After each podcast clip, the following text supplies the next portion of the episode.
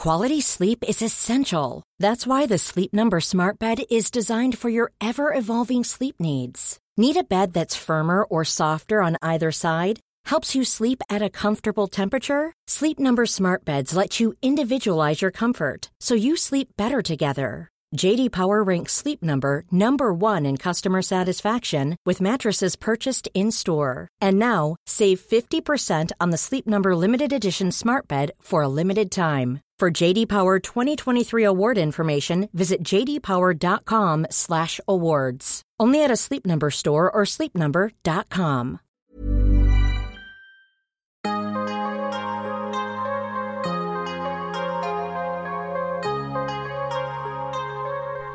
Hej og velkommen til Vores Mentale Sundhed, en Mindcare Collective podcast.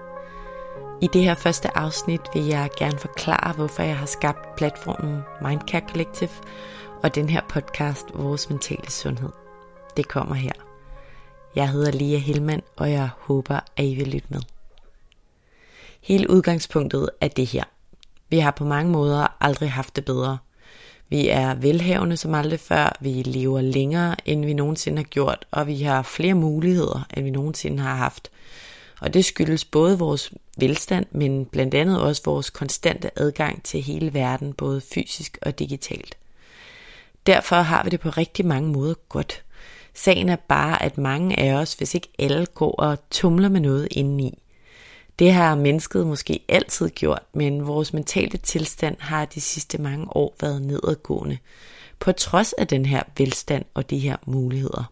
I Danmark og i den vestlige verden generelt oplever vi markante stigninger i folk med eksempelvis stress, angst, depression og ensomhed. Der er altså et stigende antal mennesker, der får stillet de her diagnoser. Men min egen oplevelse er, at der er mange flere af os, der bøvler med mildere udgaver eller bare elementer eller afgreninger af de her diagnoser.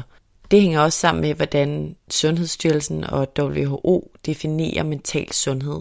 Altså at mental sundhed ikke bare er fraværet af psykisk sygdom. Det handler om meget mere. Og alt det her, det synes jeg, vi skal tale højt om. Der mangler et sted, hvor vi kan dele historier, erfaringer, frustrationer og læringer omkring de mange vigtige emner, der relaterer sig til mental sundhed. Jeg mener, at emnerne relateret til lavt selvværd, stress, depression, angst, ensomhed, perfektionisme, glæde i hverdagen eller mangel på det samme, mening med livet og lige så vigtigt, afskygningerne af alle de her emner bør i talsættes endnu mere, end de bliver i dag. Hvis vi deler vores sårbarhed omkring dem, får belyst og diskuteret de her emner, der er svære og på mange måder enormt personlige, så er der mulighed for, at vi kan få input til løsninger og motivation til generelt mere positive tanker og tilgang til livet. Og der er også mulighed for, at vi kan skabe en bedre forståelse af hinanden og af os selv og vores sind. Det er jeg overbevist om kun kan være gavnligt, og det er derfor, at Mindcare Collective og podcasten Vores Mentale Sundhed er kommet til verden. Jeg vil også gerne lige tale lidt om sociale medier – der er ingen tvivl om, at sociale medier har en finger med i spillet, når vi taler om nedadgående tendenser i forhold til vores mentale sundhed. Som biologiske og sociale væsener vil vi gerne være inde i varmen, hvis man kan sige det sådan. Og derfor vil vi altid til en vis grad sammenligne os med andre, og vi vil også alle sammen til en vis grad bære rundt på en indre kritiker.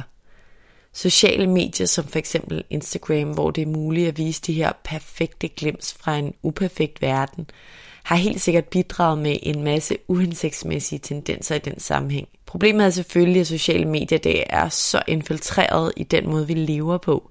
Vi bruger for eksempel sociale medier til at indsamle inspiration, til at snakke med vores venner og bekendte, til at holde os opdateret omkring dagens nyheder og meget mere. Og derfor er det svært at vælge sociale medier helt fra, selvom vi formentlig vil gavne af det i forhold til vores mentale sundhed. Som jeg ser det, bliver de sociale mediers magt endnu farligere, fordi vi befinder os i en verden, hvor alt skal gå hurtigere fremad, opad, konstant i det samfund, vi lever i. Og kombinationen af sociale medier og samfundets, kan man sige, implicite krav til og belønning af udvikling, karrierestigning og succes, den er farlig. I deres rene tur kan jeg sagtens se fordelen af både sociale medier og karrierestigning og succes, men til sammen så bliver det en cocktail, der giver konstant næring til sammenligning af os selv med andre og til bekymring om, hvorvidt vi er gode nok, som vi er. Den giver konstant næring til den indre kritiker. Og hvis vores krop og sind bruger for meget energi på de her selvkritiske og demotiverende tanker i det lange løb, kan det være med til at påvirke, at vi får lavt selvværd, stress, angst, depression eller føler ensomhed, bare for at nævne nogle eksempler. Jeg vil også gerne tale lidt om mit personlige udgangspunkt for den her platform og podcast.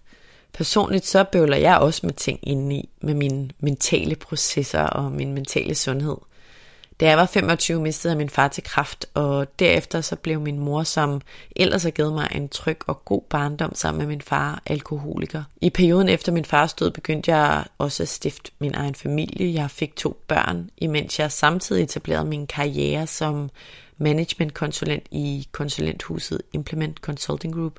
I starten af 2021 havde jeg været i Implement i knap syv år, og Udefra så så det hele jo egentlig meget godt ud. 30 år, to børn, en sød mand, et hus nord for København, et konsulentjob, nok penge på kontoen og alt det der. Men indeni så var der stadig ting, der rumsterede og som bestemt kunne være bedre. Jeg er og var tidligere i endnu højere grad det, man kalder et kontrolmenneske. Så længe jeg kan huske, så har jeg haft det bedst, når jeg var i kontrol. Det der med at have styr på tingene, det havde jeg. Jeg havde styr på mine ting, jeg havde styr på skolen, styr på venskaberne, styr på det meste egentlig. Og det har betydet, at jeg har brugt mange tanker på altid at prøve at forudsige alting, for at være parat til alle slags mulige udfald, hvis man kan sige det sådan. Jeg har altid haft mange bekymringer og overvejelser, og jeg har brugt meget tankekraft på at analysere kommende begivenheder. Det er sket bevidst, men også ubevidst. Man kan sige, at det er blevet en del af den, jeg er. Og den evne har helt sikkert hjulpet mig til at nå mange af mine mål, fordi jeg er god til at forberede mig, men den har også været mentalt drænende. Derudover har jeg også altid brugt meget energi på at sammenligne mig med andre og med andet. Og selvom psykologien nævner, at sammenligninger også kan være en motiverende faktor, så ved jeg, at det er sundere for mit mentale velvære at bruge mindre tid på at sammenligne mig med andre. Det har faktisk irriteret mig, at det har fyldt så meget, som det har gjort nogle gange, og som det nogle gange stadig gør. Især når jeg er bevidst om, at jeg ikke har lyst til at bruge energi på at sammenligne mig, fordi jeg egentlig er ret tilfreds med mit liv, faktisk rigtig meget. Men det sker også både bevidst og helt ubevidst, og uden at jeg altid kan kontrollere, hvor meget det egentlig skal fylde, hvis jeg ikke virkelig gør mig umage i at lade være. Den her kontrol, analyserne og sammenligningerne, de har i lang tid virket uskyldig i den forstand, at det jo bare var tanker. Men i forsommeren 2021, så begyndte jeg at få det dårligere fysisk. Jeg er begyndt at få hjertebanken, jeg er begyndt at få en meget slem hovedpine, som jeg ikke kendte til. Jeg er ikke normalt en, der får hovedpine. Og jeg fik sådan en prikkende, mærkelig fornemmelse i kraniet. Jeg begyndte at tabe ret meget hår, og for dem, der er møder, så var det lang tid siden på det her tidspunkt, at jeg havde armet, og jeg blev pludselig meget grødlabil uden videre. Og ja, derudover så havde jeg i cirka syv år døjet med kroniske smerter i bihulerne. En smerte, som jeg egentlig lang tid havde ignoreret, men som efterhånden var blevet ret invaderende, faktisk meget invaderende. Forestil dig, at du konstant har sådan et stort æg siddende i hver side af ansigtet, sådan i kinden, som du føler presser på alting omkring dit ansigt, og som ligesom stråler ud fra det. Og tro mig, jeg har fået de her bihuler undersøgt i løbet af årene, så har jeg fået behandling for dem i form af eksempelvis tre måneder med binyrebarkhormon næsespray dagligt, anbefalet af en ørenæse halslæge. Jeg har fået forskellige kikkert og scanningsundersøgelser på hospitalet. Jeg er blevet undersøgt af tandlægen. Jeg har haft akupunkturforløb og zoneterapiforløb. Derudover så har jeg forsøgt mig med hormontests og hormontilskud på cremeform gennem årene. Jeg har forsøgt mig med massiv vitamintilskud og med den amerikanske Juice Plus tabletkur.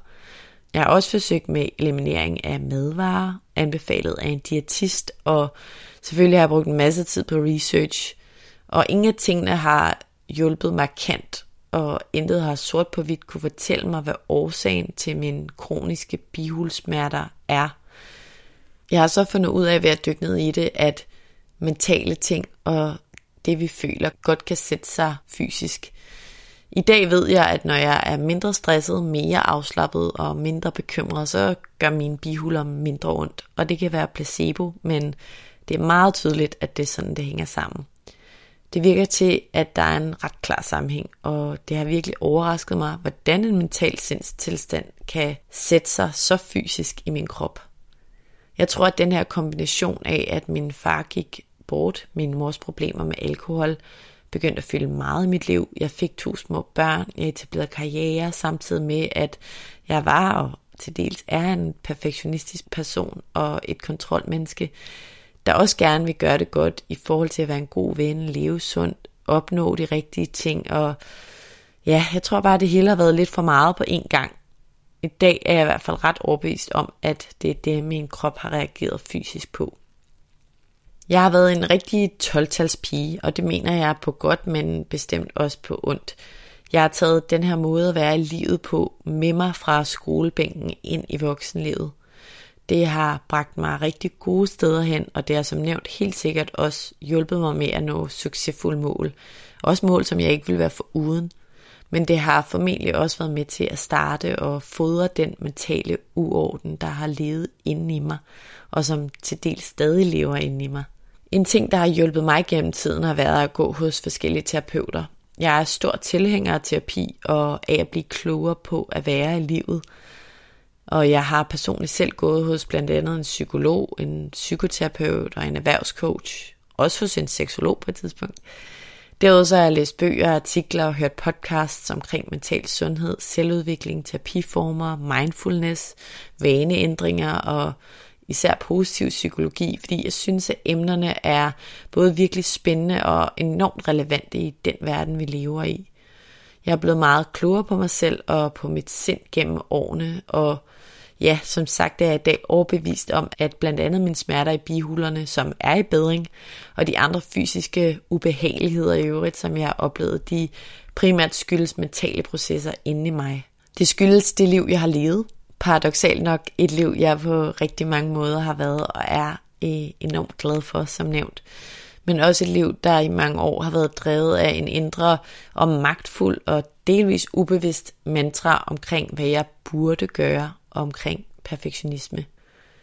Terapi har som nævnt hjulpet mig. Det har hjulpet mig til at forstå, hvordan mønstre fra en endda gennemgående kærlig barndom har været med til at påvirke, hvorfor jeg er, som jeg er, og hvorfor jeg tænker, som jeg gør. Det har fået mig til at reflektere over livet, og det har fået mig til at prøve nye mentale tankemønstre af. Og jeg vil blive ved med at gå i terapi, også når jeg har det godt. Jeg tror helt sikkert, at terapi bliver det nye sort, og at mange, mange flere i fremtiden vil gå til terapi, uden at det på nogen måde vil være tabubelagt. Bølgen ruller allerede. Jeg ser det egentlig sådan her. Vi går i skole for at uddanne os akademisk. Vi går i træningscentret for at opbygge muskler. Så hvorfor i alverden er det stadig delvis tabu at tale med en terapeut, når vi på den måde kan lære om os selv, om vores sind og psyke, og om at være i livet helt generelt. Terapi er vel bare en slags hjælp til, eller træning i at være den, man er i det liv, man nu engang lever. Og ja, en støtte til at udleve sit fulde potentiale. Jeg fortæller om de her overfladiske brudstykker af min historie her, fordi min historie i kombination med de vigtige og alvorlige tendenser, vi ser i samfundet omkring mental sundhed, har været motivationen til at starte Mindcare Collective og den her podcast, Vores Mentale Sundhed. De seneste tal fra Sundhedsstyrelsen viser, at knap 16% af alle kvinder og 11% af alle mænd i Danmark har et dårligt mentalt helbred – Tallene er højst blandt unge kvinder fra 16 til 24 år, hvor knap 24 procent har et dårligt mentalt helbred.